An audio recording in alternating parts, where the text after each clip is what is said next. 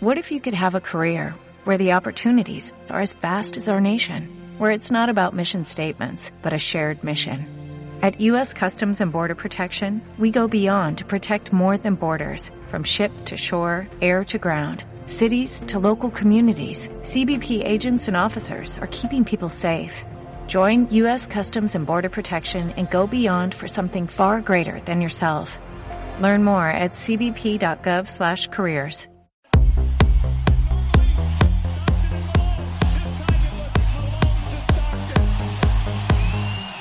Bienvenidos al club.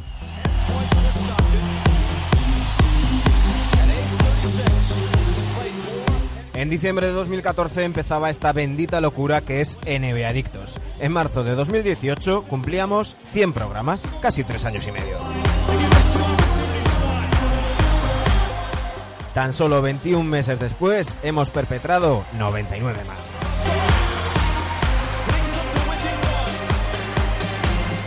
Desde nuestra independencia al convertirnos en podcast y gracias al trabajo y dedicación de Dani Gea y Sergio Jimón, hemos ido creciendo día a día.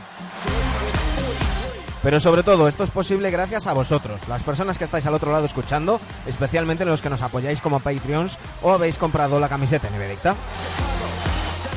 Vuestro apoyo nos permite seguir con este proyecto que tanta ilusión nos hace y tanto nos divierte.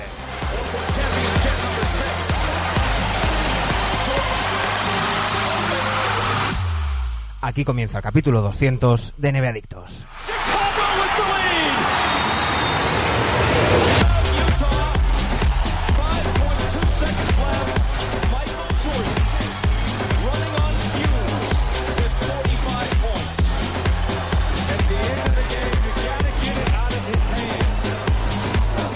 Lo celebramos de la mejor de las maneras posibles, que es trayendo a un amigo de la casa al programa. Hoy estará con nosotros Rafa Hernández, el alcalde de Cleveland.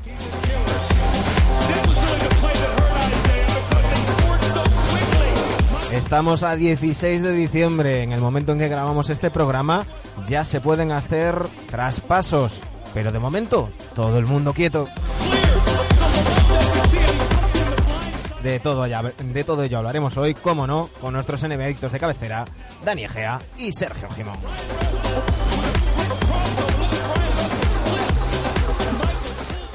Dani Egea, Sergio Jimón, muy buenas noches. ¿Qué tal, gente? Enhorabuena por el 200. Hombre, el renacido ha vuelto. Estoy esperando, digo, a ver si me voy a Ale- Alemania a ver si me, me empieza a ser alemán. tú. Oye, pues estudié, estudié alemán, ¿eh? Estudié alemán en su día, ¿eh? Pues mira, mira, haré el, te haré el favor. Bueno, no sé si tienes jet lag, Sergio, porque con, con tanto viaje... Jet lag no, pero los, los calcetines mojados sí, ¿eh? Vaya por tus tierras lo que, lo que llueve, macho. Bueno, es, es, es lo que toca, es lo que toca. Estamos en, en época, que si no después nos quejamos que hay, que hay sequía.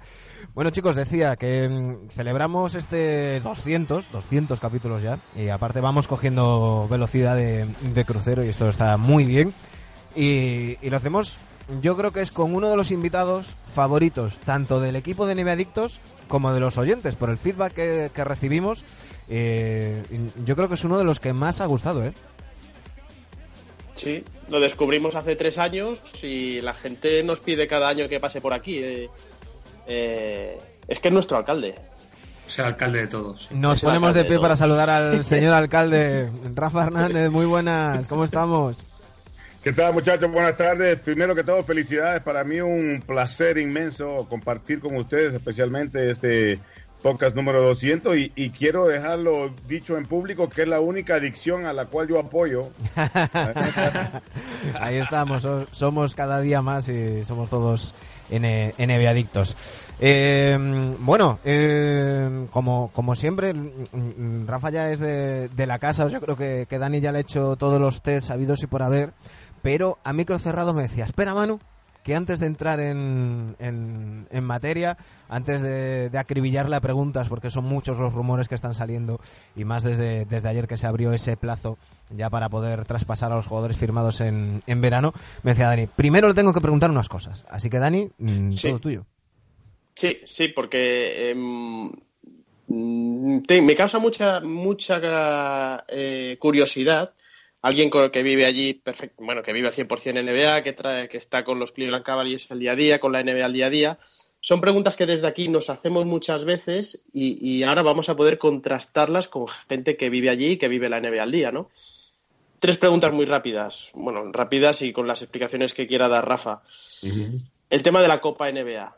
Eh, ya sabe Rafa que ha salido una, bueno, se está estudiando remodelar el sistema NBA, el tema de playoffs y demás, y una es el tema de sacar una Copa NBA. Eh, aquí en Europa, pues es una cosa que tenemos muy asimilada. Lo que una cosa es la competición liguera y otra cosa es las copas, pues las copas del Rey, las copas de Italia, las copas de donde sea, ¿verdad? Eh, no sé vosotros, tú, cómo ves esto, si se amolda la filosofía americana o estadounidense, si crees que esto puede acabar siendo una especie de all donde no haya competición, ¿cómo ha causado, cómo ha caído esa, esa noticia?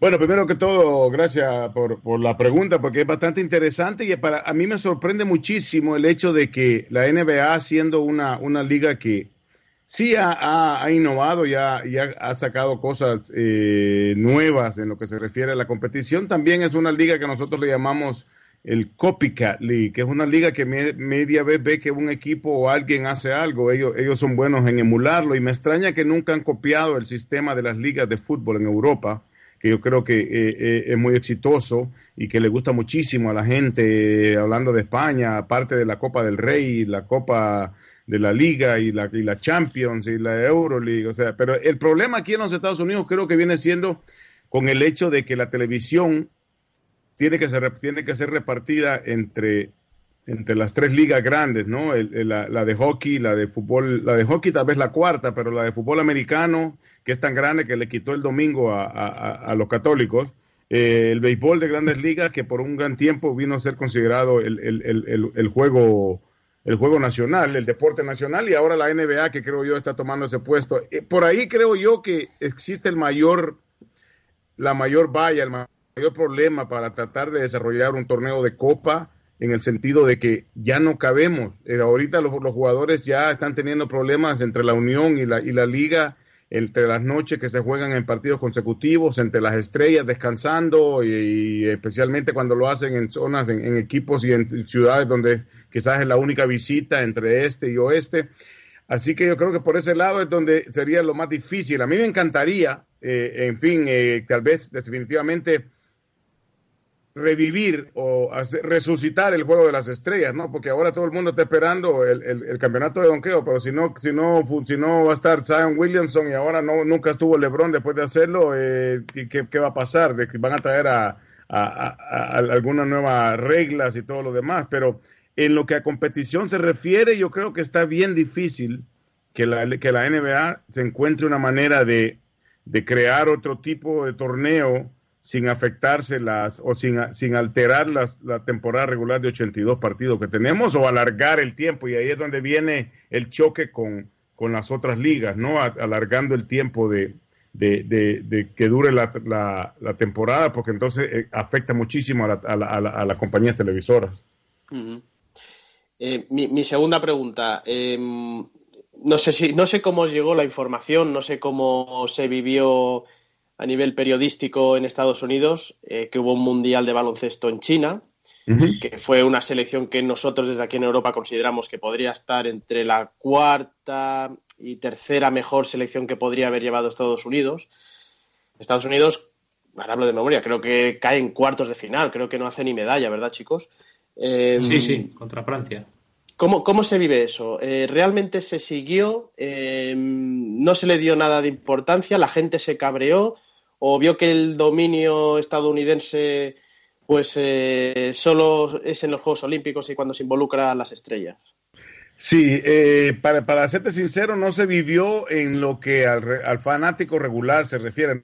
No fue televisada, para empezar, aquí la, la, Copa del Mundo. No fue televisada, ¿eh? No fue televisado. No fue televisada la Copa Mundial de Baloncesto. Nosotros estábamos al tanto porque en el caso de los Cavaliers eh, Jerry Osman estaba representando a Turquía, eh, Tristan Thompson estuvo representando a Canadá en la eliminatoria, Jordan Clarkson con Filadelfia, con, con Filipinas, eh, antes Zizic participó en las eliminatorias con Croacia. Por ese lado y con la, con la invasión del jugador internacional, especialmente el europeo, a la liga, creo que cada, cada equipo a nivel local sí estuvo involucrado en ese sentido, ¿no? Los que trabajamos en el día a día con la liga, pero hay algo muy interesante que sucede aquí en los Estados Unidos y creo que yo lo, yo lo he discutido varias veces siendo un inmigrante de este, este país, de que lo patriótico no de verdad llega en lo que a deporte se refiere. Y me explico, por ejemplo, el, en el béisbol, de, el, clásico de béisbol de, de, que se juega aquí en los Estados Unidos y el béisbol siendo un gran deporte, no es una gran, no es una gran hazaña para un equipo ganar el torneo, no reciben carrozas, ni paradas, ni fiesta como la que recibió Puerto Rico por terminar en segundo lugar, por ejemplo, el año que se pintaron todos de, rubio. Eh, no, no es una no es una reacción a cualquier otra cosa más que la vez que perdieron por en, las Olimpiadas que se creó el juego, el equipo, el Dream, Team, ¿no? El equipo de ensueño, más que todo creado por la prensa, no creo yo por los fanáticos. Si te digo una cosa, yo, yo siempre me admiro cómo, vamos a, por ejemplo, los mexicanos, que es lo que más estamos expuestos nosotros aquí cuando, cuando yo cubro las peleas de boxeo, por ejemplo, cómo cantan el himno nacional en los, en los eventos. Yo me tocó cubrir el juego de la NFL en México y la NBA y, y el himno nacional lo entona toda la fanaticada y, es un apoyo ferviente, ¿no? En los Estados Unidos, no, en lo que se refiere a deportes, no, no, no creo yo mucho que, no clasificaron al mundial, el otro, el último mundial, y no, no creas tú que hubo mucho, mucho revuelta aquí con los fanáticos. La, vida continúa increíblemente. Es bien raro eso en lo que a, la, a lo patriot, al patriotismo se refiere, como en el caso, por ejemplo, si hubiesen ganado la Copa, la Copa del Mundo de baloncesto, es algo como que lo, esperaban y si no lo hacen, saben que el apoyo y, la, y el, de los jugadores no es el mismo la única diferencia es que al, al, perder los Estados Unidos contra Francia, entonces surgió que LeBron ahora sí quiere ir a las Olimpiadas, pero lo aprovecha más, creo yo, como como un beneficio personal al mismo tiempo que beneficio para los Estados Unidos. Es decir, las Olimpiadas son en un país, en las que vienen, que les conviene a todos estar por esos rumbos en Asia, eh, promover su, su imagen, y yo creo que por ahí tiene mucho más peso la presencia de Curry y el compromiso que ha hecho LeBron con, participar con los Estados Unidos que más que lo deportivo. Bueno, y mi última pregunta, ya si queréis le entramos con la actualidad de Caps. Eh, yo sé que mis compañeros esperaban que estas preguntas fuesen un poco frikis. Eh, vamos con la pregunta friki, no os voy a dejar sin, ello, tranquilos. me, preocupa tu integridad física, Rafa. Em, el invierno pasado vimos que en Chicago hubieron menos 30 grados, el lago Michigan helado. Tú como buen alcalde me imagino que vives ahí en un palacete y no tienes problemas. en el 2022 hay All-Star en Cleveland para febrero. Eh, ¿Eso va a ser aguantable? ¿Qué, cómo, andáis de, ¿Cómo andáis de heladas ahí? Mira, es aguantable el sentido, yo siempre, yo viví en Nueva York por 25 años antes de mudarme a Miami por 10 y después regresé, cuando vine aquí a Cleveland, vine de Miami, o sea, di una, vaya cambio, macho. Di una, vuelta, di una vuelta casi de 100 grados y llegué en el 2014 el año en lo que le llamaban el, el, el, el, el Arctic Vortex. No te lo puedo mm. explicar en español porque me lo aprendí en inglés, pero es el hecho de que el, día, el año de que llegamos a, a, Cleveland, el primer partido de LeBron de regreso contra los Knicks en noviembre, el 30 de, el 30 de octubre, perdón, y después de ese viajamos a la costa del oeste, una gira de seis partidos y regresamos después de jugar contra Denver y después del partido en Denver, que es una diferencia de tres horas con el este de los Estados Unidos, viajamos de regreso a casa, o sea que aterrizamos como a eso de las seis de la mañana a principios de, noviembre, que supuestamente a principios de noviembre todavía está el otoño y está lindo, todavía quiere ver los colores de, de, las hojas y disfrutar el paisaje. Bueno, estaba a 25 grados bajo cero en noviembre. Y yo, yo tenía nada más un par de sudaderas y un jacket que me había una chamarra que me habían dado en los Cavs en esos momentos. Te lo juro, saliendo del parqueo, el cuerpo me lloraba automático. Yo, yo, tenía lágrimas que brotaban de los ojos, pero no es que estaba llorando, era el cuerpo que me decía, ¿qué diablos estamos haciendo aquí? Y vi hacia el cielo y había luna llena y en, el, en, el, en, en Cleveland hay una torre que se llama el Terminal Tower, que es muy linda y yo me acuerdo haber visto hacia arriba y se miraba como una postal, pero en ese momento lo único que se me ocurrió es ver arriba y decirle, y decir, Dios, yo sé que tienes un plan, pero mándame una, una pista. ¿Qué diablos estoy haciendo yo aquí en esta ciudad? Y desde entonces me recordé que eh, con el invierno no tiene que gustarte, no tienes que eh, hacerte nada más que esperar y dejar que pase, porque es violento, en, especialmente en Cleveland, es similar a lo que mencionaste con, con Chicago. yo, vivo, yo vivo a tres, a, tres cuadras del lago, así que todo lo que arranca del lago me, me toca probarlo al nomás salir del agua. Y, y, cuando, no ves el, cielo, por ejemplo, o no ves el sol por mes y medio, o es todo gris y, es violento. Eh, aún más violento hoy que no estamos ganando mucho. Antes, cuando estábamos ganando, se me olvidaba un poquito. bueno, no va mal la temporada, Rafa. bueno, Se ríe, se ríe, se ríe Rafa. Rafa, Rafa, ten en cuenta que tanto Sergio como Dani son de los Knicks. Cualquier cosa les parece buena, ¿sabes? Nacidos para sufrir. Sí, muchísimo. Pero estamos, estamos aprendiendo. Yo creo que. Eh, eh, yo siempre digo que estamos mejor que los Warriors, que estaban pensando que iban a ir a la final este año. y, y, de repente las lesiones y, las circunstancias, obviamente, los tienen buscando. Pero tienen tanta suerte que yo les aseguro que van a terminar con el primer pick el otro año, con, el la primera escogencia. Bueno, ahí, ahí, en Cleveland no os podéis quejar de, de números uno. Otra cosa es que, a quién se eligiera, ¿no? Pero, pero números uno ha habido ahí un, un, tanto. Eh, un, oyente siempre me dice que, que da igual eh, que el número uno se lo llevarán los Pelicans porque tienen al señor Griffin de general manager que tiene ahí un, un enchufe con alguien que siempre... Eh, por centrarnos un, un, poquito en el, en el presente, eh, ya sabemos que, que los Caps, mm, después de la marcha, de la segunda marcha de, de LeBron, eh, pelean por objetivos distintos. Eh, decíamos que ayer se abría el periodo de, de en el que ya se puede traspasar a los jugadores firmados en, en verano, han salido muchos, muchos rumores. Estamos en la, en la temporada más larga sin traspasos en la historia de la NBA desde el traspaso de Russell Westbrook en, julio, no ha habido ni un traspaso, ni, ni una cosa menor, ni esto de que se pasan de una ronda por otra. Y, hacía muchísimos años que, no se veía un, periodo tan largo. De hecho, pues, pues eso es la racha más larga de, la historia. Pero eso no impide que salgan rumores mm, por, por, todos lados. Eh, los que más suenan de los Cavs son Kevin Love y Tristan Thompson, quizás dos de los contratos más potentes que, mm, tenga la franquicia de, Ohio. Eh, ¿qué, suena por ahí, Rafa? ¿Cómo, ¿Cómo está la cosa? Porque según donde leamos, mm, eh, leemos que casi está hecho o leemos que son súper felices y se quieren quedar.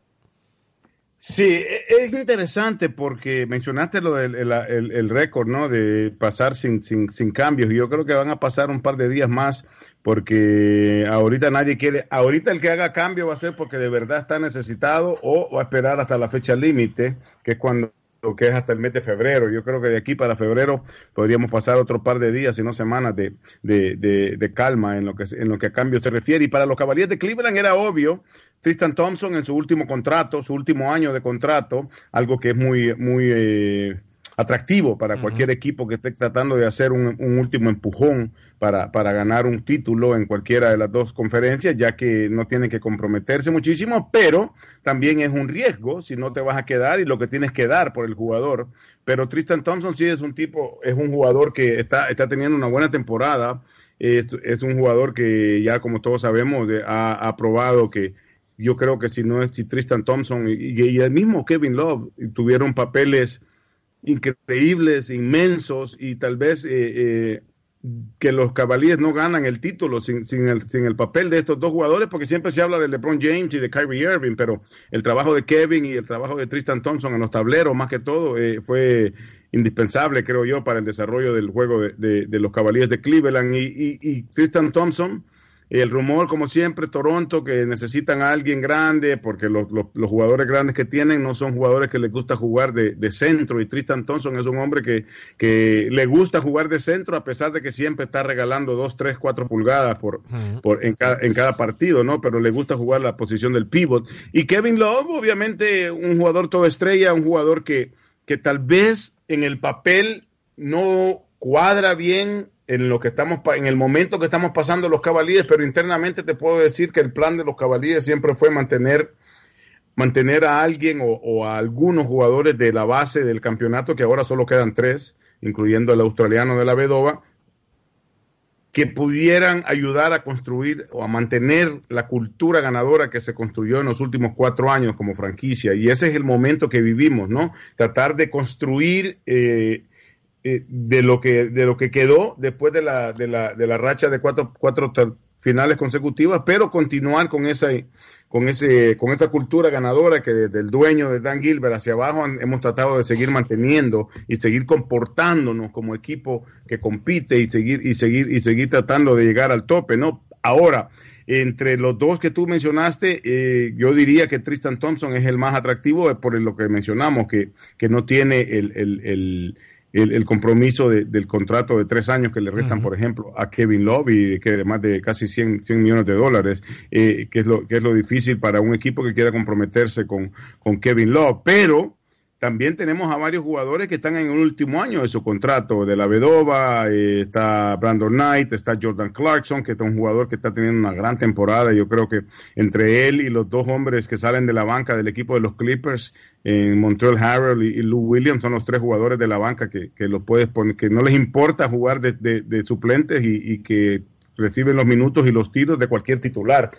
Los rumores son muchos, pero a, a, nivel de, de, franquicia te puedo decir que aquí se, la vida ha seguido igual y estamos jugando con lo que hay. Y hasta que no surja la noticia de, que alguien ha sido cambiado, porque los rumores van a... Hasta que no lo diga el... ¿Cómo se llama? El de Wojo, el de, el de ESPN. Hasta entonces no, ese, no existe, hombre. Hasta entonces no lo creo yo. es impresionante cómo él, todo lo que él dice se hace. Tiene que tener línea directa. Yo, yo tengo, yo tengo la teoría, yo tengo la teoría de que, de que, no, no, que yo tengo la teoría de que hay general managers que directamente no deciden. O sea, escuchan a, a, a Bognarowski o lo buscan en Twitter y, lo que dice, ah, pues habrá que hacerlo. si lo ha dicho Bog, hay que hacerlo. Dale, Sergio. sí, decía que al hilo de la reconstrucción que llevan, o sea, desde aquí nos chocó que Cleveland drafteara a Darius Garland, que es un base, teniendo ya a Colin Sexton, que lo draftearon el año pasado. No sé si corta progresión o cómo tienen que jugar o si quieren jugar con dos bases. ¿A vosotros o lo teníais claro?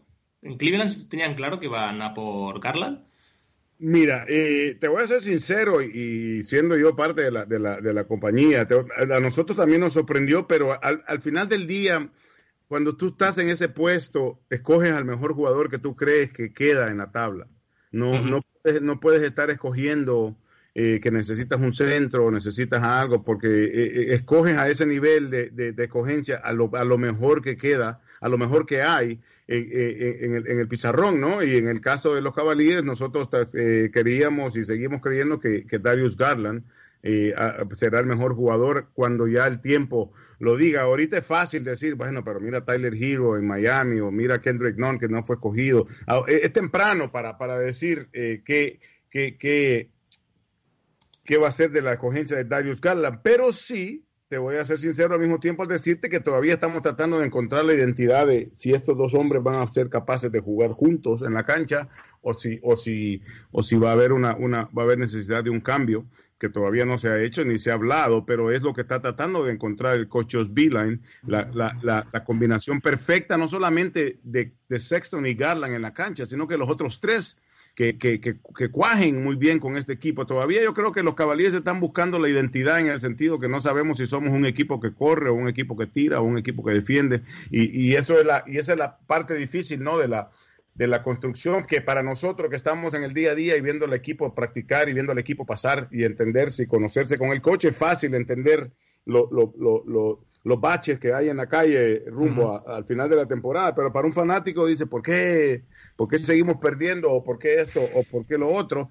Pero es, el proceso, creo yo, que, el que tiene que, que, firmar cada jugador y decir, bueno, aquí estamos para eso. Y por eso que yo creo que Kevin Love y Tristan Thompson son los jugadores perfectos, porque son dos veteranos que, que levantan la mano, dicen, sí, yo voy en esto y dime lo que tengo que hacer para, para lograrlo y, y, síganme lo bueno, ¿no? Y, yo creo que ese, esa, es la, esa, es la, situación, el momento en el que están los Cavaliers con, con las dos, con los dos jugadores novatos que yo creo que han, han, jugado bien por el hecho de que están jugando con bastante responsabilidad. Garland de titular y ahora Kevin Porter Jr., el primer hombre de la banca, y todavía esperando a Dylan Windler, que jugó cuatro años en el college algo que es raro en estos días. Nunca se lesionó, no se perdió un partido y aún no puede hacer su debut por una lesión sufrida en, el campamento de entrenamiento. Eh, te iba a decir que, lo que sí que parece que tiene claro Balen, si no sabe muy bien a, qué jugar, sí que parece que tiene claro quiénes son sus titulares, porque salvo, salvo lesión, eh, Sexton, Garland, Osman, Love y Thompson han empezado todos los partidos en los que han estado eh, disponibles, jugando quizá bien con, con, esa segunda unidad, pues, pues como Porter que mencionabas, Jordan Clarkson, Larry, Larry Nance, John Henson muchas veces ya no solamente cómo rinda un jugador, sino cómo combina con el resto, ¿no? Claro, y ese, la y ese es el asunto. No solamente ah, digamos que ha encontrado su, quinteto titular, algo que los cabalíes empezaron la temporada con, con 11 partidos seguidos con el mismo quinteto titular, y solamente eso fue más que el, el año pasado solo repitió, el máximo quinteto que repitió fueron 10 partidos para Larry Drew. Así que por ese lado, de nuevo, empezamos a ver los cambios y empezamos a ver la dirección en la que va el equipo. Pero en la segunda unidad, con las lesiones de John Henson, que regresó después de no haber jugado todo el resto de la temporada, de que fue cambiado con Milwaukee, regresó, jugó ocho minutos, se volvió a lastimar el muslo y ahora ha regresado. Y se ha visto la diferencia de cómo protege la canasta eh, Henson. Pero ahora hay que buscarle el, puesto en cómo se va a unir con Larry Nance Jr., que yo creo que ya estamos viendo que los dos juniors en la cancha con Jordan Clarkson son tres jugadores que sí pueden estar juntos, juegan a la misma velocidad y, se, cuajan adentro de la cancha. Ahora falta ver quién va a ser de los otros dos, el armador de la Vedova, pueden estar, jugando con ellos de repente. Ahora, por último, en los últimos juegos ha traído a Garland de regreso y Garland está siendo el primer hombre que sale de la cancha en el primer cuarto para empezar el segundo con la segunda unidad. Y, y ese es el proceso, eh, eh, la realidad, podríamos decir, de los Cavaliers, que no es no es una cosa como el, como el rival que tenemos esta noche, que están tratando de mantener eh, esa posición en el este, que creo que han hecho un gran trabajo con, con la ausencia de Kawhi Leonard, los Raptors, pero para nosotros es encontrar nuestra identidad y ya media vez encontremos al equipo que queremos, que tenemos, entonces empezar a desarrollar y, corregir las, los errores y corregir las cosas que se pueden hacer mejor. Esa identidad de la que habla Rafa, yo no sé si pasa por un futuro cercano con, con, como comentaba Manu, con Kevin Love y Tristan Thompson, ¿no? Que están, están, bueno, pues a quién no le vendría bien Kevin Love de los contenders, ¿verdad? Y, y esos contratazos y demás. Yo te quería preguntar por Tristan, porque Tristán eh, ha hecho un inicio de temporada como yo no lo recordaba en bastantes temporadas, ¿verdad? Como diría Guille, eh, como diría Guille, ya no está Tristón. Tristán ya no está no, Ya no está Tristón. El otro día le vimos así, no sé si fue la semana pasada, un medio enfrentamiento con el coach, con Bailey, en un partido, no sé si es que lo habían sustituido, no, no, no recordará muy bien a mí me sorprende cómo está Tristán, ¿no? Eh, que podría dejarse llevar, eh, tengo mi contrato, busco que me cambien en febrero y no sé si es... Ahora no sé si sigue con la Kardashian. ¿Sigue con esa mujer? No. ah, vale, pues ahora lo entiendo por eso, todo. Por eso, por eso rinde. Por eso, por eso rinde. ahora lo entiendo todo. que en España también saben de la, de la maldición de la Kardashian. Sí, sí, sí, algo sabemos. Es, mundialmente conocida esa maldición. Mira, eh, Tristan llegó en su mejor forma de la temporada. Muchos, obviamente, el cínico dirá, bueno, porque es el último año de su contrato y sabe que tiene que jugar bien porque para que lo firmen, pero la realidad es la realidad, ¿no? Es un jugador que estaba en su último año de contrato, lo cumplió y ahora tiene que a ver lo que a ver qué es lo que hace para para, para conseguir uno nuevo y creo que cualquiera de nosotros haría lo mismo, ¿no? Eh, en, forzarse una inmensidad para, para, para ver si podemos conseguir para un jugador. Yo siempre, nunca se me olvidan las palabras de, de, Channing Fry cuando habla con, con, con, los novatos y les dice, no se sientan tan felices porque firman el primer contrato. O sea, cuando firmas tu segundo y tu tercer contrato, entonces sí, de verdad que ha, ha llegado a la NBA, porque el primer contrato lo firman muchos. El asunto es firmar dos o tres después de ese, y es lo que está buscando Tristan Thompson, que ha llegado como te dije, en su mejor forma, de, los años que llevo yo aquí en Cleveland, que es mi sexto, y comparando con los, hablando, comparando notas con mis otros compañeros, el mejor año, en la mejor forma, en los 11 años que ha estado Tristan aquí en Cleveland. Y es un líder, no hay nadie más líder vocalmente que Tristan Thompson. Kevin Love lidera, por ejemplo, dando el ejemplo, Tristan Thompson no, no, se, no, le, no se muerde la lengua, para decirle algo a nadie. y el caso que tú mencionaste fue en San Antonio, una victoria en tiempo extra de los Cavaliers eh, para empezar esta gira que supuestamente, increíblemente, en el papel era el partido más fácil de la gira, con las visitas a Milwaukee y la visita esta noche para, para los ratos y, y, la, y, el, y el pleito. Mira, nosotros somos, te, doy el resumen de, todo el, el, problema. Nosotros somos el número 28 en la NBA, el equipo número 28 defendiendo contra el rompimiento, contra el juego en transición. Lo que quiere decir que no estamos regresando en defensa, que estamos tomando malos tiros, sin balance defensivo y todo lo que tú quieras añadir. Entonces estamos jugando, peleando en San Antonio, arriba en el marcador casi todo el partido desde el principio, pero los Spurs jugando en casa y con Popovich empiezan a remolcar, empiezan a remolcar y Tristan Thompson sí, hay que decir y aceptar lo que es de los jugadores que más dejan en la cancha, lo deja todo en la cancha. Si hay una pelota suelta y Tristan Thompson está en la cancha, él va a estar alrededor de ella y eso hay que dárselo al tipo, es un caballo, como decimos nosotros. Entonces están jugando un momento bastante clave con tres minutos por jugar, creo yo, en el, en el tercer cuarto. Un rompimiento y Colin Sexton teniendo la pelota con Jerry Osman en el ala derecha, pidiéndosela, aplaudiéndole, diciéndole estoy solo, tenía la Marcus Aldridge marcándolo bien lejos y Sexton, en vez de optar por el pase, como ha hecho muchas veces, opta por tirar y el resultado no fue bueno. Entonces Tristan, que acababa de correr hacia abajo en un rompimiento de los Spurs, se voltea como, como eh, eh, disgustado y no regresa a marcar. Entonces el coach Beeline se levanta de la banca y le dijo algo a, Thompson pero en ese momento que Thompson le reclama algo al coche y empieza a correr de regreso a, la defensa, de la Vedova roba la pelota y le entrega el balón a Tristan Thompson, y la que la clava dos, y pide tiempo Popovich. Y al, llegar a la banca, todavía se está agarrando a palabras con, John Beeline y ya no volvió a jugar. Tristan Thompson no jugó todo el último cuarto ni el, ni el tiempo extra. Y el siguiente día, a mí, como, como miembro del equipo, me encantó de la manera que el equipo lo, manejó porque no lo escondieron. Les preguntaron a John Villan qué pasó y él que, que por qué no había jugado Tristan Thompson y dijo que era porque había tenido una situación con él y que lo había sentado.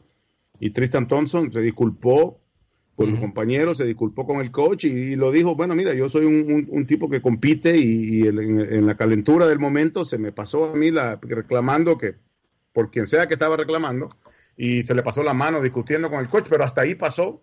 Fue titular contra Milwaukee y el equipo sigue y John Villan creo yo que aprecia el hecho de que eh, no le gusta perder a Tristan Thompson. Hay que, decir que es bueno en cualquier jugador. Hay que decir que después, en, unas declaraciones, eh, estaban entrevistando a, a, a y apareció Tristan Thompson, le dio un abrazo y dijo, ¿sabéis que yo quiero a este tío? tal Bueno, ya sabemos que que hay un poco mm, de, de todo, pero bueno, mm, si, si realmente estás cabreado, no, no, no, no finges esas cosas y, y en caliente pasan, pasan muchas cosas. Antes de ir con, con la sección de Dani, eh, yo te quería preguntar una cosa, Rafa, y es que eh, yo tengo un, una, le tengo una ojeriza a, a los amigos de, de, Nike y sus nuevas camisetas, que es que no, no puedo con ellas. Y, me suelen dar la de cal y la de arena, que nunca sé cuál es la buena y cuál es la mala, pero, pero siempre eh, combinan. Cuando se van a camisetas retro, como esa Classic Edition que tenéis los Caps, que es tan bonita que me recuerda a, Larry Nance padre, eh, mola mucho, pero cuando tienen que innovar, sacan camisetas que, que yo no sé muy bien cómo, cómo denominarlas. ¿Qué recibimiento estáis, está teniendo ahí estas, estas City Edition y estas camisetas así distintas que, que está sacando Nike? Mira, yo creo que es, el mismo recibimiento que recibió la retro de los 90, por ejemplo, cuando la sacaron. Yo estuve hablando con Brad Doherty y con Larry Nance Jr., con Larry Nance papá, perdón, y, y, me contaban que ellos, ellos vinieron a la noche de apertura que fue cuando nosotros se pusieron esa, esa, esa camiseta los, los, los Cavaliers, y estaban sorprendidos ellos porque cuando ese uniforme salió, aparentemente en Cleveland no, no, no fue recibido muy bien. Hmm. y, y, cada vez que jugaban con él, y acuérdate, en esos años era el, era el uniforme, no era un uniforme que ocupaban tres, cuatro, cinco veces. Hmm. Y aparentemente no fue recibido muy bien ni por los jugadores ni por los fanáticos. Y ahora es, la fanfarria con el, con, el, con el uniforme negro y celeste que a mí, a mí me gusta nada más. Te digo, la, te digo por qué no me gusta a mí el uniforme. Porque el uniforme ese a mí me recuerda una mala época de los Cavaliers de Cleveland. No es un, no es un uniforme cuando los Cavaliers fueron buenos en los años que peleaban contra, contra Michael Jordan, por ejemplo. Ya fue al final de esa, de esa era que salió ese uniforme y es por eso mismo que a mí no me, no me gusta. Pero sí me encanta cómo se ven los colores, creo yo que es, fenomenal. Eh, el, nuevo, el nuevo uniforme es bonito en el hecho de que tiene un poquito de, las cinco décadas de los caballeros. La pluma es de los 70, las rayitas al costado es del año del, del milagro en Richfield y todo. Pero me gusta el azul. El problema es que ahora no solamente los caballeros, sino que todos los equipos de la NBA ya no tienen son, de todos colores ahora. Claro. No es como antes que los Spurs todavía mantienen el negro y plateado y blanco, pero ya nosotros somos todos los colores menos verde. Y, el, y, y que ya no se lleve el blanco o el color claro el, el equipo de casa, ¿eso mm, se recibió con normalidad o porque eran, eran muchísimos años de tradición? Que tú, tú en cuanto ponías un partido de NBA ya sabías que el, clarito era el de casa. Y ahora tienes que andar mirando. Eso es resultado para que, para, porque como Nike acaba de tomar posesión de, la, de, la, de los uniformes de la NBA, me imagino que necesitaban salir con, con la liga les permitió salir con cuatro uniformes por año para cada equipo. Y es por eso creo yo que cada equipo siempre tiene el blanco, pero como ahora el mercadeo eh, también, también reina, es por eso que Nike está sacando cuatro equipos por año y falta todavía los equipos para los equipos del uniforme navideño y falta todavía, ahora el año pasado, ¿te acuerdas que sacaron un uniforme que era para todo, solo para los equipos que fueron a la postemporada? fueron, fueron permitidos sacar un quinto uniforme. Este año creo que va a ser solo un jacket que van a sacar, no va a ser otro uniforme, porque ya están viendo también el hecho de que ya son muchos. Eh, el retro creo yo es mejor que salir con uniformes nuevos creo que, creo que me, me, gusta más la idea de regresar a los uniformes que, que se usaron en, antaño eh, y que, que, los uniformes nuevos, ¿no? Vamos a ver cómo, cómo sale. Pero ahí tú verás, por ejemplo, los Lakers, los, los, equipos legendarios, los Celtics no cambian nada, lo único que cambian es el color. Pero el, equipo de los Celtics sigue siendo verde y blanco y se acabó. De hecho, en los números que han sacado eh, Nike, pues eh, se ve que las camisetas más vendidas son, son las retro o las retro que varían un poco, como esta de Denver, que, que, es igual a la de Alex English y compañero, que pasa que cambiando el blanco por el negro.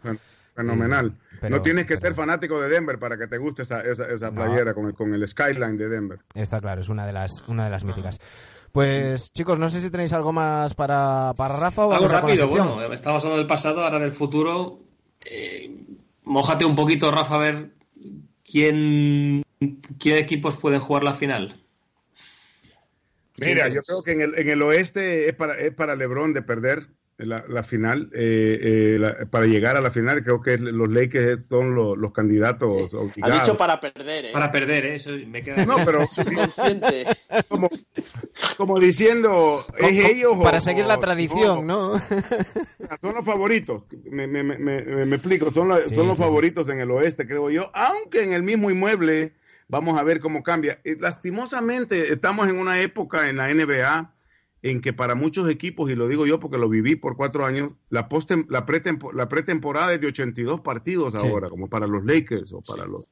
El año pasado Kawhi jugó sin menos de 60 partidos con Toronto, pensando ya todos se preparan ya para la postemporada. Y por eso que son, son diferentes equipos los que están peleando por llegar, por ver si llegan a ese séptimo, octavo lugar en la, en la conferencia y otros equipos que solo están esperando para ganar los, uno de los primeros cuatro para poder jugar en casa y otros como Lebron que no le importa. Lebron puede ser octavo y él sabe que es favorito para, para, para, la, para las finales, pero en el este creo que hay varias cosas eh, que han cambiado, aunque está temprano en la temporada. A mí me ha fascinado lo que ha hecho Boston con todos los cambios que tuvieron en tu cuadro titular, más que todo con la salida de Baines, la salida de Horford y la salida de Kyrie Irving. Y, ha demostrado Brad Stevens que es tremendo entrenador, creo yo, con el trabajo que ha hecho con, sin un solo superestrella, pero sí el Jason Tatum eh, queriendo saltar a ese estrellato. Creo que aunque Filadelfia Milwaukee es un equipo impresionante, pero Milwaukee va hasta donde llegue Yanis y, y, por el otro lado Toronto que ha sorprendido también. Eh, el, este está abierto, Filadelfia está picado todavía y todavía está viendo esa pelota rebotar en el aro aquí en el Scotiabank Arena en el juego 7, el tiro de Kawhi Leonard. Así que en el este hay mucho que ver y van a tener que pelearse bastante para llegar al, al a, esa final de la conferencia. Y, y, en el oeste, como te digo, los Clippers, los Lakers, cuidado con Luca. ¿ah? Ustedes, ustedes saben mucho de Luca Doncic. Aquí están todavía sorprendidos. Para la demasiado, gente, demasiado. Para la gente que no sabía de, de Luca, eh, se, han sorprendido lo bueno que es. Yo me acuerdo que yo, yo le decía a, a los compañeros aquí en la oficina que yo estuve narrando eh, la Liga Endesa, yo les decía, ustedes no saben este tipo, este, este, este, tipo es bueno. Eh, eh, no, no, no, se, no se engañen porque es de 20, 21 años. Es un jugador que ha sido profesional ya por muchos años y ahora Lucas lo está, lo está mostrando. Lastimado recientemente, pero creo que se está peleando hasta, hasta el, jugador más valioso de la liga con LeBron y con Giannis, creo yo, son los tres candidatos. Pero eh, va a estar difícil la postemporada, va a estar entretenida para nosotros los fanáticos. Bueno, otro otro día entraremos al, al tema de Kyrie Irving, que... el año que viene, el año que viene. Sí, porque es que si no, no, nos da tiempo a que, a que te quedes a la sección de Dani. El año, el año que viene cuando esté con los Knicks. Ah, algún año será, algún año será. Bueno, está a cuatro o cinco paradas del metro, ¿eh? Vamos con la sección de Dani.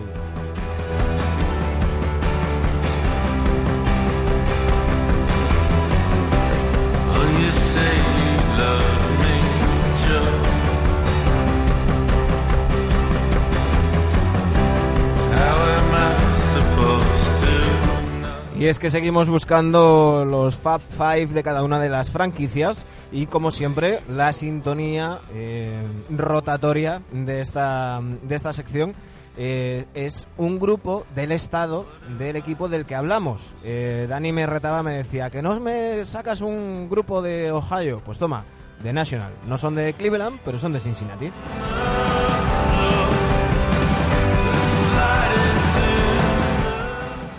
Cuéntanos, Dani, rápidamente, ¿cómo eso, quedó? Eso a los, a, los aficionados de los Bengals les gustará mucho esto, ¿eh?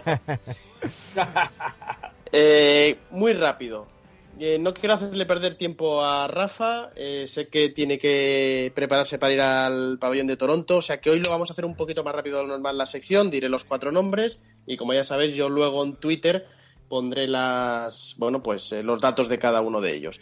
Hoy hablamos de Cleveland Cavaliers, Rafa, buscamos el mejor quinteto histórico de, esta franquicia, que no solo es decir mm, quién ha sido el mejor jugador en ese puesto o quién ha conseguido más anillos, en este caso solo un anillo, sino quién haya representado también, ¿por qué no?, algo en la franquicia o en la ciudad, ¿no?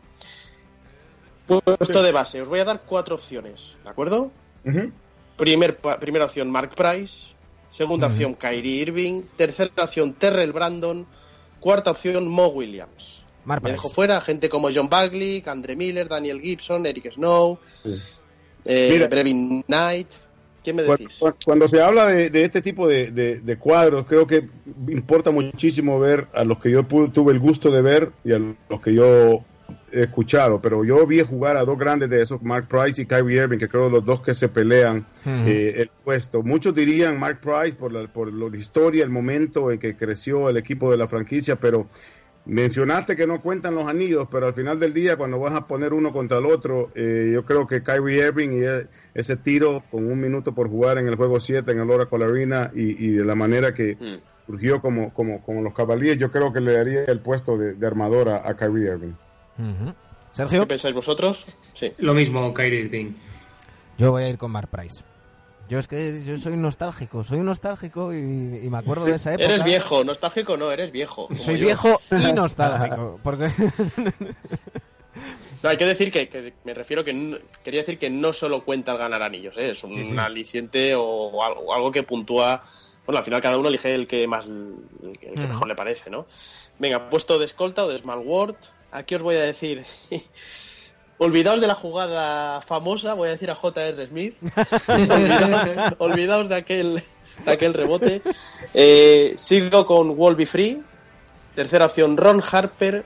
Cuarta opción, Austin Carr. Me dejo fuera a Bingo Smith, a Craig Kello y poco más. En ese puesto a Jim Clemons. Pero entre J.R. Smith, Wolby Free, Ron Harper y Austin Carr, ¿qué me decís? Yo creo que hay dos posiciones en, esta, en este cuadro que no van a tener competencia y esta es una de ellas. Yo creo que Austin Carr, el señor Cavalier, que le llamo yo, es, el hombre que, se lleva ese puesto de titular en el, en el puesto de, gatillero, eh, el hombre que mantiene todavía récords eh, nunca será roto el hecho de que fue el primer, el primer number one pick, ¿no? El primer pick número uno de los Cavaliers en la historia. El hombre que anotó 61 puntos en un partido de torneo universitario, que promedió 50 puntos por partido en sus torneos y, que es tremenda persona y gran amigo. Así que gana el puesto el señor Cavalier.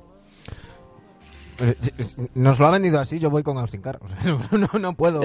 ¿Cómo no ir con él? Yo, yo o sea, si me marcó la jugada de Irving para elegir al base, o sea, me, tiene que marcar la jugada de JR para elegir a la escolta. O sea, es que yo voy. eh, lo que quieres es un, escolta que sepa rebotar. ¿Se, confirma si JR sabe lo que estaba haciendo o todavía no, no? Aún se lo está pensando. a la tierra. Aún se lo está pensando. Por cierto, ¿JR sigue ahí por Cleveland viviendo o no, no sabe nada? No, él sigue disfrutando la vida por todos lados, por Los Ángeles, por por todos lados. Eh, mantengo en contacto con él, disfrutando del golf y esperando la llamada, así como le llegó a, Carmelo Anthony. Puesto de alero o de small forward, yo creo que aquí no hay mucha duda, pero bueno, vamos a jugar, ¿no? LeBron James, Campy Russell, Mike Mitchell, ¿os acordáis de Anthony Parker, que jugó en Maccabi muchos años aquí en Europa? Sí, sí, sí. Pues yo creo que está claro, ¿no? Sí, no, aquí no hay duda. Sí. la otra que te digo que no tiene competencia. Increíblemente, LeBron James listado como un, como un, como un small forward, como un 3 es, casi una falta de falta de respeto para el resto de la de la de los jugadores en el sentido que es un es un es un small forward muy grande LeBron James pero sí eh, la, la, la, discusión va a continuar quién es mejor, si Michael, si LeBron, si Kobe. Yo lo he visto en persona, día a día trabajando y es impresionante, imponente la figura de LeBron James y lo que puede hacer dentro y fuera de la cancha. Creo yo que definitivamente no solamente el mejor jugador de su, de su generación, claramente el mejor jugador de la historia de los Cavaliers. Bien, eh, buena acotación al final. Eh, puesto de a la pivot, power forward, eh, aquí va a estar competido, creo yo. Larry Nance padre. Segunda opción, yo creo que tiene que entrar Kevin Love. Tercera opción, se acordará Rafael Hot Rod Williams. Y en la cuarta opción, todo un clásico como Danny Ferry. Sí, cuatro grandes jugadores, eh, pero creo que en esta regresando al, voy a ser clásico como, como ustedes, eh, yo me quedo con el papá, con Larry Nance, eh, fue un jugador fenomenal que vino a, vino a, él y, y, el hombre que yo escogería como el mejor centro vinieron a revivir, creo yo, la, la, la franquicia de los Cavaliers de Cleveland, eh, tremenda persona también, el hijo lo refleja y yo creo que Larry Nance tiene que estar en el equipo de todos los tiempos de los Cavaliers. Yo soy de Larry Nance a muerte me encantó y fue uno de los jugadores que, me marcó eh, cuando me empecé a aficionar a, la NBA. Y, es una, auténtica pasada revisar todavía alguna de sus jugadas, alguno de esos mates impresionantes. Y, tiene que estar. Yo, como vosotros también, a la reina. Fijaos que me he dejado a gente como Sean Kemp, como Carlos Bucer, Anton Jamison, muy buenos jugadores en esta, en esta posición han tenido los Caps. Y venga, acabamos ya con el center. Yo no tengo dudas, ¿eh? pero bueno, Brad Dougherty, Cidruna Silgauskas, Anderson Varejao y Tristan Kardashian. Mira, Tristan, uno de mis jugadores favoritos de, de los años que llevo yo en Cleveland. Andy, un gran amigo, una gran persona y los otros dos te peleas porque eh, Big Z es un gran eh, querido aquí en, en, en, Cleveland. 12 años, ¿eh? 12 temporadas estuve. Querido en Cleveland, queridísimo en Cleveland, pero yo me, a mí me, yo por haberlo visto jugar más en, en, el, en el colegial y en, y en los profesionales y que fanático de los carros de NASCAR también me quedo con Brad Doherty, que creo yo que es un gran, fue un gran jugador para soporte de los primeros centros móviles de, esa generación obviamente ya había pasado eh, Patrick Ewing y, ¿cómo se llama? El, sueño, Hakim Olajuwon, Era tremendo, tremendo jugador. Yo me voy a quedar con, el lituano, con el Gauskas, que, que, aunque los más jóvenes se acuerdan de, de, su última temporada a lo mejor y, y, que ya estaban bueno, acuciado por las, por las lesiones, fue un grandísimo jugador en el top 2 y top 3 de casi todas las estadísticas de, de, los, de los Caps, yo creo que, que el Ilgauskas tiene, tiene que estar. Yo me acuerdo de alguna temporada más que la última y también lo elijo. Ilgauskas. Bueno, bueno, Buen quinteto, ¿no? Salió bueno, sí. Ha salido bueno. Yo creo que ganarían algún anillo más. Ya sabéis, durante la semana iremos poniendo cada día de la semana uno de los puestos para que vayáis eligiendo en arroba rc en Twitter. Así que ya sabéis, id votando y la semana que viene pues os recordamos eh, cómo, cómo ha quedado el, el quinteto. Rafa, un auténtico placer haberte tenido en este NBA Adictos 200. Muchísimas gracias por, por dejarnos robarte tanti- tanto tiempo eh, y, y mucha suerte para hoy en, en Toronto. Muchísimas gracias, muchachos. El lujo. Oye, Ra- Rafa, Rafa, una. El honor Rafa, es mío. Te llegó, te, llegó a Ohio, te llegó a Ohio la noticia de que a Messi le dieron un balón de oro, ¿no? Sí, imagínate. pero- No, que sé que tú eres. eh, Eh, eh, me gustó el, el sorteo de la Champions, va a estar bonito. Yo quiero ver, hay uno- unas duelas ahí bastante, bastante, bastante buenas. Y ahora que se fue Cristiano Ronaldo, ya, ya, ya la pelota caliente era del Juventus, no del Real esa, Madrid. esa, esa. esa. ya sabía que lo soltaría. Muchísimas gracias, Rafa. Un fuerte abrazo. ¡Feliz Navidad! Feliz Feliz Navidad. Navidad. Cuídense mucho. Un fuerte abrazo.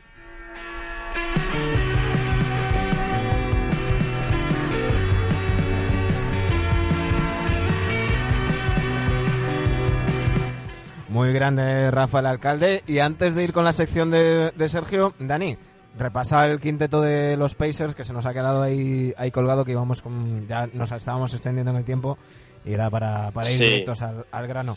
La semana Es pasada... que, es que- perdón. No digo que la semana pasada eh, buscábamos el quinteto de los Indiana Pacers con un pequeño despiste mm, que, que ni tú ni yo. Bueno, yo lo pensé, pero digo, como siempre estoy tocándote las narices con las posiciones y tal, y tenía tremendo catarro, digo, "Pf, a lo mejor es cosa mía que estoy apirolado. Eh, pero claro, Twitter no perdona, Dani. No, culpata Microsoft. no perdona ni una. culpata al Excel y a la informática. bueno, se me corrió una. Bueno, se, una, una línea. ¡Uy! Ojo que estoy saliendo de la cuarentena. Eh, oficialmente eh, una línea del Excel eh, se puso donde no se tenía que poner. Yo tampoco caí porque aquí vamos muy a piñón para intentar decir muchas cosas en el programa y se nos pasó a Reggie Miller que lo pusimos de tres. Evidentemente Reggie Miller fue escolta, ¿no? Rectificamos a tiempo, gracias a los que nos lo hicisteis ver. Y el quinteto quedaría, pues tal como Mark Jackson, eh, Reggie Miller de 2, Paul Jones de 3 eh, David West de 4 y de 5, ojo que se ha metido Jermaine O'Neill. La gente oh. no ha querido que esté el holandés. Porque hay, hay, mucho millennial. Hay mucho millennial. Bueno, no hemos venido a evangelizar No, no, no, no, pero a la prehistoria. la cosa como, como está. Los que los que vimos jugar a, a Rick Smith no, no somos No la mayoría de los, que, de los que votamos.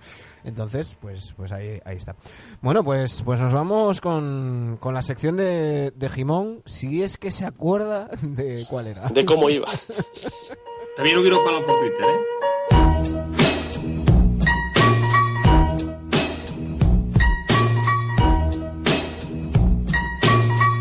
Yo, yo, yo. Sergio Jimón. Habla que si no puedo estar así toda la hora. Yo, hombre, yo la recuerdo porque Yo, yo. yo también tengo un Excel que no se me corre nada en, en él, ¿sabes? O sea, está todo... eres joven. Yo soy Eres joven, tremendamente joven todavía. yo soy joven y controlo, ¿sabes? Toma. Y dicho... Yo, yo. Esto va a parecer última una- y- el, Red Bull, el Red Bull Batalla de Gallos, ¿eh? Mientras Manu se ríe, exacto, mientras Manu se ríe, yo quiero recordar... Estoy, estoy ahora mismo, estoy ahora mismo que parezco, no sé, pensad en un equipo que lleve la camiseta, parezco la camiseta visitante de los Bulls ahora mismo. Ay, Dios mío. Saludos a Bayona. Venga. Visión de juego fue la última la última característica que estábamos buscando. Sí. Y muy apretado ganó LeBron James con un 36%. Ricky Rubio tuvo un 30%, bueno, y la gente que empezó a comentar otros jugadores por, por Sí. Twitter. Hubo casi un hilo de, de gente. Un bueno, hilo. ahora hay que poner cuatro, tío. Una story. Una historia, sí, sí. Oh, Voy a recapitular un poco estos de estas semanas, ¿no? Llevamos que el tiro, el tiro exterior de Stephen Curry, el rebote de Andre Drummond, el dribbling de Kyrie Irving y la visión de juego de LeBron James, ¿no? Ujú. Vale. ¿Y esta qué, semana qué buscamos esta vamos semana? a buscar la media distancia, el tiro de media distancia. Uh, Uh. Que no mates. Que ya el está- tiro de fuera de la zonita, Claro, entre que- el triple y, que ya y la sabemos botella, que- por así decirlo. que ¿eh? ya sabemos que según qué jugador es capaz de matar desde media distancia, pero, Exacto. pero no. Pero sí, digamos- digamos que sin tocar el aro con sus dedos. Bueno, os recuerdo que Dwight Howard gana un concurso de mates sin hacer técnicamente un mate. sí. Y No, solo por no, eso no, no, no, no, hay no, que no, no. meterlo en la sección. Dani, Exacto. dilo bien, dilo bien. Técnicamente es un mate. Porque técnicamente un mate es toda esa canasta que se hace empujando la bola hacia abajo. No dice nada de colgarse el aro ni tocarlo. Eh, esto, es, esto es un, un debate que vuelve cada cierto tiempo y el año pasado salió con, con la jugada de, mm, de Miami, no recuerdo el jugador, que también quedó así como medio logo de Jordan y hablaron y, y tampoco había tocado el, el aro. Y tirando de reglamento, pues mm, mate se, se considera se considera eso. Eh, hablamos del tiro de media distancia, ese tiro que cada vez está más en desuso en esta NBA moderna, eh, pero que, que durante muchísimos años ha sido algo clave en, en Claro, y los- más, en imagínate cuando no había triple. O sea, ya ni te cuento. En aquella época, ¿no? Pues Eh, recordamos, candidato, o sea, recordamos que estamos que- hablando de jugadores en activo. En activo, por supuesto. En activo. Pues, un jugador que lleva 10 All-Stars, 2 anillos, 2 MVPs de las finales y un MVP NBA. Para mí el gran favorito para llevarse esta sección, que es Kevin Durant. Mm. Kevin Durant, ya sabéis, un estil- el estilista puro, ¿no? El- Para mí es el que mejor tiro, el más fino que tiene de media distancia. Infalible, un brazos larguísimos, ¿no? Que hace que para jugadores de su par pequeños es imposible defender y para y demasiado rápido de mecánica de tiro para jugadores más altos, ¿no? Y atención porque tiene un impresionante 49,3% de tiros en toda su carrera. Ujú. Bien, Kevin. Kevin Durant es la primera opción. ¿Quién es la segunda? Segunda con un 43,3% de tiro su carrera, que nada mal, es Paul George, que tiene unas características bueno, similares a Kevin Durant, ¿no? Un grandis- grandísimo defensor también. Y también que puede tirar de cualquier zona del campo. Vale, Paul George Muy parecido a Paul. George, Bradley Beal, con un 45,1% en su carrera. Y es un tirador también excelente, ¿no? Y siempre, yo lo recuerdo siempre por también por tirar de media distancia. No es que sean, tampoco es- yo estoy diciendo jugadores que no es que sean muy muy buenos en triples, que evidentemente también enchufan, pero son jugadores que, que- que tiran desde ahí, ¿no? Los ves que, que el rango de tiro es ese. Yo tengo, tengo uno en la cabeza que no sé si va a ser tu cuarta opción, si no ya va a ser mi... No lo sé, bueno, mi nota a pie de página. eh, no va a ser, seguro que no será ni la cuarta ni la, ni, ni la opción de mucha gente que va a comentar después, ¿no? Pues- y este Mar de Rozan que lo tengo que Ah, porque esta temporada es tremendo. lo ahí que está. Esa- haciendo. Esa era mi opción. Eh, Y además tiene un 45,3 también por ciento de su carrera, o sea, son los, además- los tres que he dicho son se- seis All-Stars Paul George, dos All-Stars Beal, que me, que me lo he dejado, y cuatro All-Stars de Mar de Rozan. Son excelentes tiradores. y- Y más que nada esta temporada de Mar de Rozan se merece, se merece estar aquí. Es que además, eh, si bien eh, pues de, de, de Durán podemos destacar también sus, sus triples, sus mates, igual de Paul George, eh, las penetraciones de Bradley Beal, de Rosen, yo creo que es el tiro que le define, ¿no? Y de hecho se le achaca que tira poco Correcto. de tres y que, y que muchas veces se queda en ese tirito de 5 o 6 metros, su tirito de Mm. toda la vida, que diría Guille. De toda la vida, exacto. Son jugadores que, que tienen ese tiro, que no son, que por ejemplo yo me he dejado aquí como jugadores que pueden entrar, por ejemplo, Anthony Davis, que Anthony Towns, pero ya tienen más registros Ya. Claro. que no solo en media distancia, evidentemente tiran de media distancia. Rudy Gay en toda su carrera también ha Mm, sido de este también. estilo de jugador, o Tobias Harris. Yo me, me quedo con, con DeRozan. Al, al revés que los Spurs, que parece que no se lo van a quedar, yo, yo me quedo con él. Fíjate que yo pensaba, estaba pensando en McCollum también, por ejemplo, También. que, que seguramente lo asociamos más a este Pero tipo más de jugadores, triple, a- ¿no? Claro. Exacto, a lanzamiento triples, pero yo le recuerdo también lanzamientos eso de 5 metros, 6 metros. Fíjate que son Aquí- todos esco- escoltalero, ¿eh? Sí. Aquí también podríamos entrar con el debate de quién tiene el mejor tiro punteado, ¿verdad? Eh, mejor tiro defendido, porque esta, esta sería otra que te lanzo por si te faltan secciones. Corbacho. Pero, no- Corbacho. pero hay gente que lanzando solo, que lanzando solo se pone nervioso también, ¿eh? Sí, Eso sí, tú sí. lo sabes. Sí, sí, Sí, sí. sí. mm, estaba, estaba buscando aquí el- la- los- Tú, Dani, ¿con quién, con quién te quedarías? Yo con Kevin Durant, lo tengo muy Sí, claro. a ver, yo, tam- Sí, yo sí. también. O sea, yo incluso visto- que el Kevin Durant de ahora mismo, Pero, pero mira, estando un, con muletas, un- puede dato- estar aquí en el top 4 también. un dato, chicos, de lo que estamos hablando. Tiros de 2 de DeRozan en lo que va de temporada 199, tiros de 3, 15 intentados, ¿eh? No, Sí, perdón, intentados eh, eh, de 199 son eh, con- eh, convertidos. 389 de 2, de, de 2, 15 de 3. Casi nada. La temporada pasada 1268 tiros de 2, 45 tiros de 3 en toda la temporada de Rosen. Coño, Ben Simmons. Casi, Ni casi. llega a eso. Pero quiero decir que, que, le- que es, que es un Sí, sí. tiro que, que le define. Voy a buscar ahora por curiosidad los, los datos de, de Durant. Es que Durán es lo que decía Sergio, es, es una estética, una finura, ¿verdad? Verle levantarse con esos brazos y esas piernas tan largas que tiene, ¿no? Que parece Sí, que o es sea, ver, imposible que, que- que se le pueda llegar a. O sea, yo como taponar. jugador perfecto le pasan el balón a media distancia y, y veo a Kevin Durant tirando, ¿sabes? Claro, es, que, por- es que, por ejemplo, la temporada pasada eh, Kevin Durant tiró la mitad de tiros de 3 que de tiros de 2. Entonces, claro, promediando, pues, mm, pues eso, sobre 12 tiros de 2 y sobre 6 tiros de 3. Por eso, Claro, por los eso digo, de dos para mí- también entran los, los mates y Claro, las- claro, claro, las pero bueno. canastas bajo el aro, ¿eh?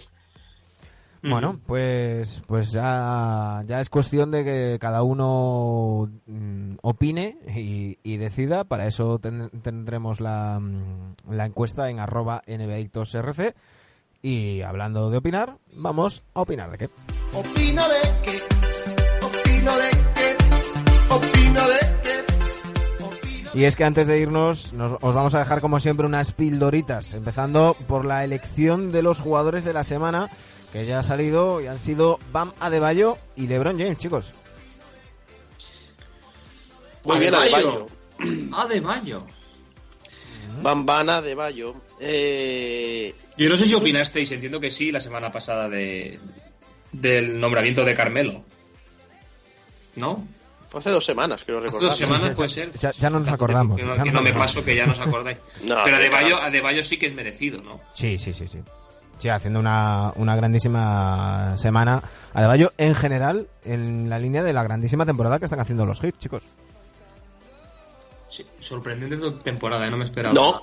Ese nivel y como, como ha dicho el No. alcalde antes, a Tyler Herro y el, y el Nun este que no era ni drafteado.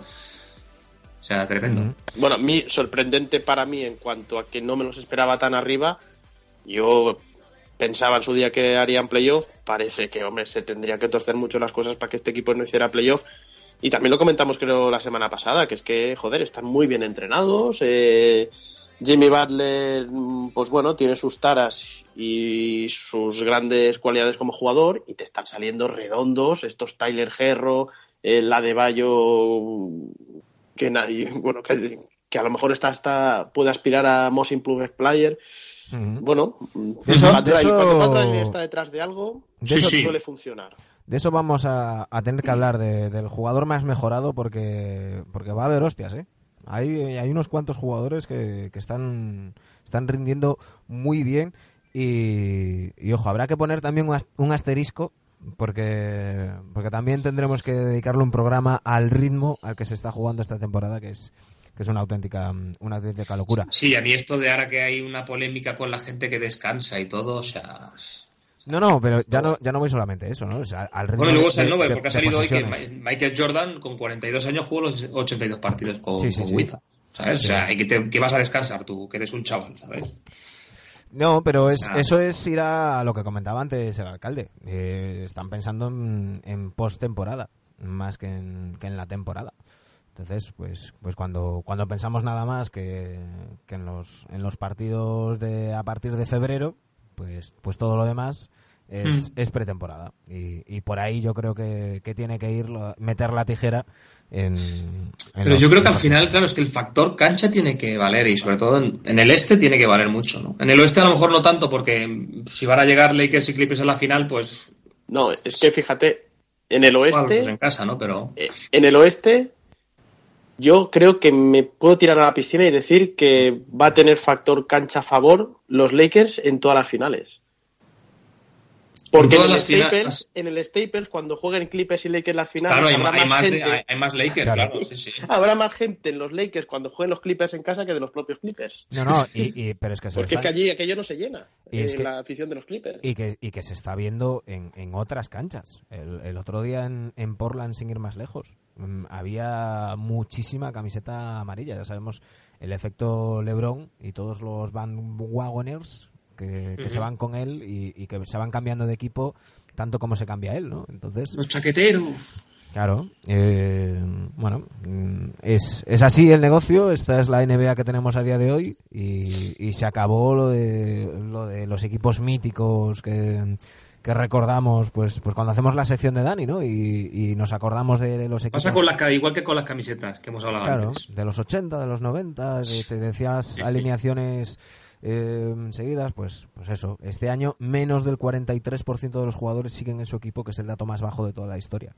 Entonces, mm, así poca poca identificación hay y la gente pues se va con, con, con los- con- con lo que se Con jugadores. Eh, lo mencionábamos un poco antes con, con, con Rafa y no quiero cerrar el, el programa sin, sin comentarlo con vosotros. Eh, la semana pasada cuando despedía a Dani le decía, bueno, el lunes comentaremos unos cuantos traspasos. Pues no tenemos ni uno que llevarnos a la boca. El periodo más largo... Bueno, tú sabes, Manu, perdona, tú sabes, Manu, que en cuanto colguemos este programa, Y habrán tres o cuatro. riada, de Sí, bueno, el, el- el efecto... la, ley El de puto Murphy, Silver. la ley de Murphy.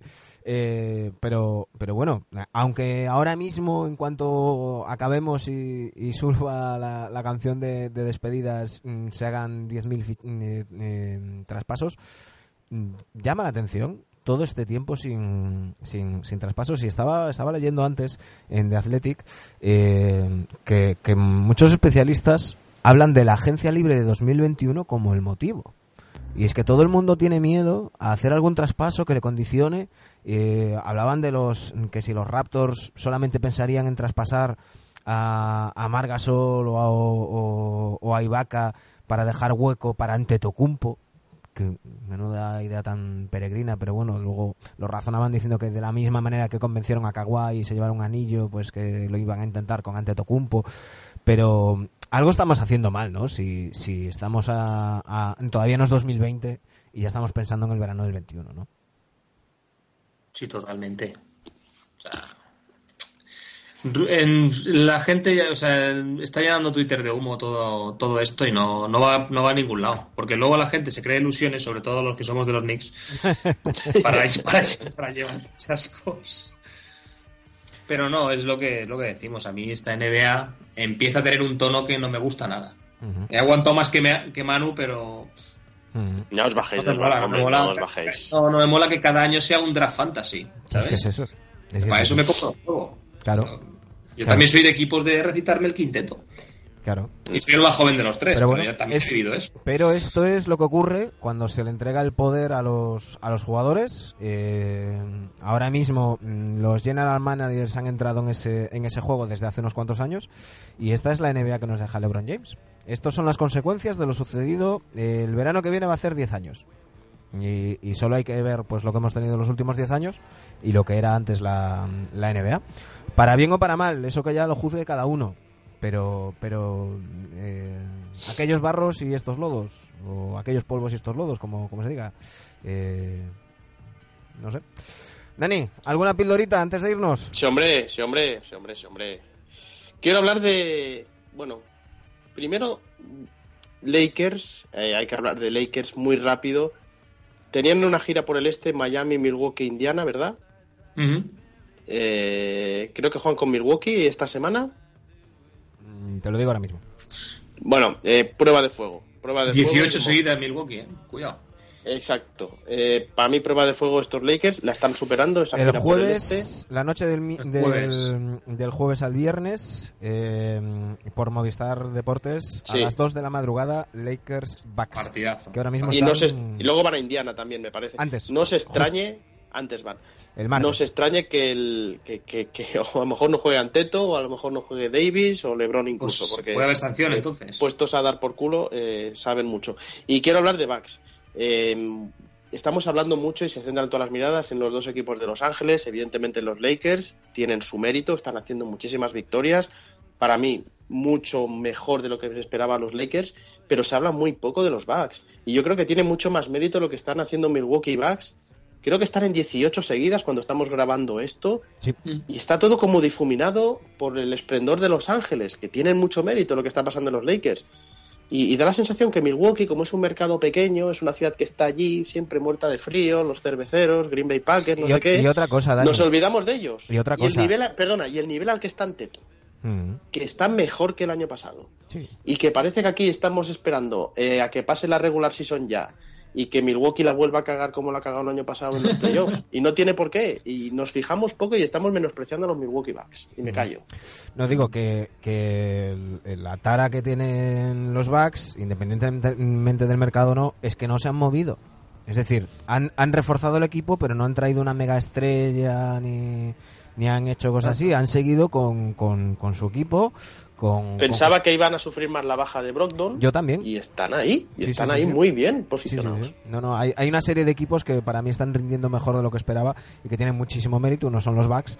Eh, están casi todos en el, en el este. Eh, los Celtics, que ya lo mencionaba Rafa antes. Los eh, Raptors. Los Raptors. Hay, Tremendo. hay una serie de equipos que están, que están los Nets, eh, ojo, la racha de los Que Nets vuelve. sin Kyrie Irving. Vuelven, vuelven.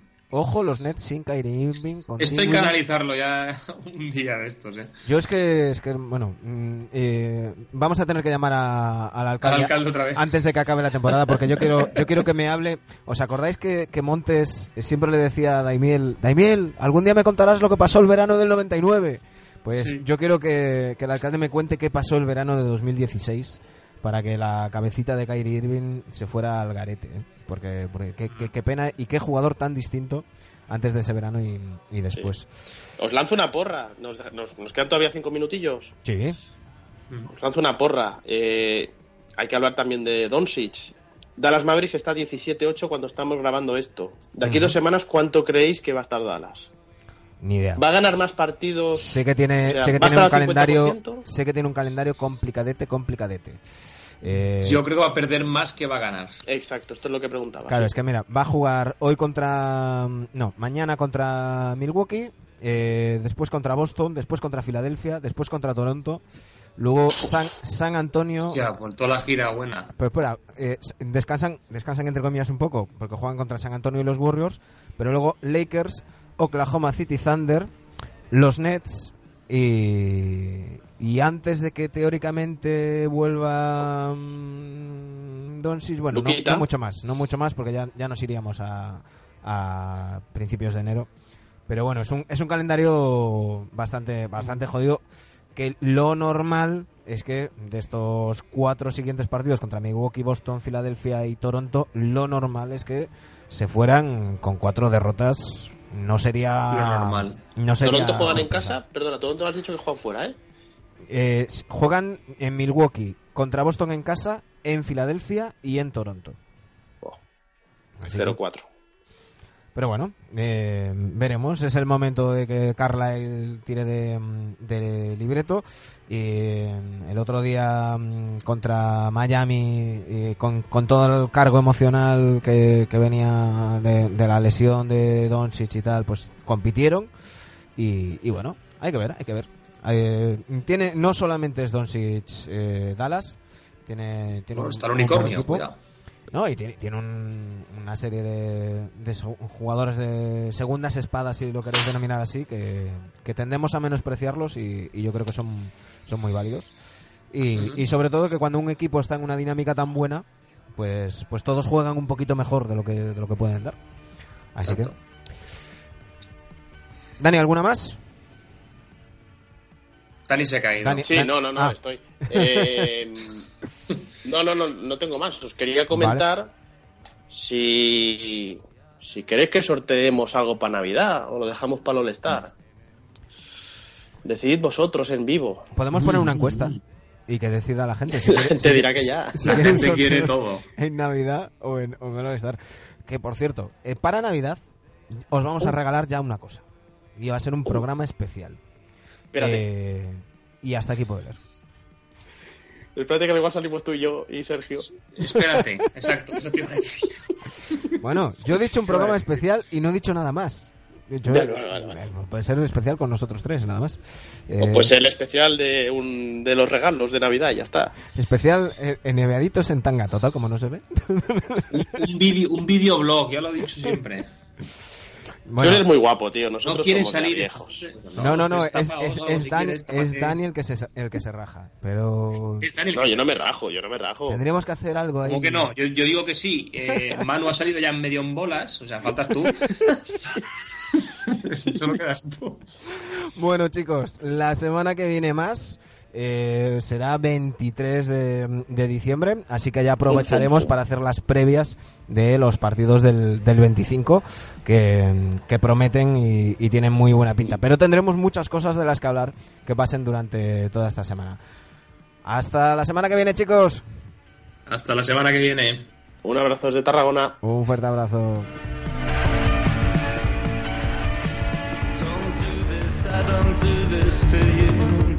A todos vosotros que nos escucháis, ya sea vía iBox, iTunes o Spotify o en Eco FM en la zona de Vigo, como digo siempre, si os dejan las luces de caballero.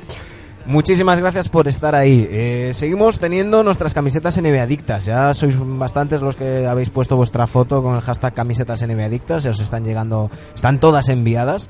Así que ya sabéis, si os queréis hacer con una, nos escribís a arroba nevictosrc y os daremos instrucciones. O, más sencillo todavía, os hacéis Patreons, patreon.com barra nbadictos y, y uno de los beneficios es haceros con una camiseta NB Adicta, blanca, roja o azul, el color que queráis.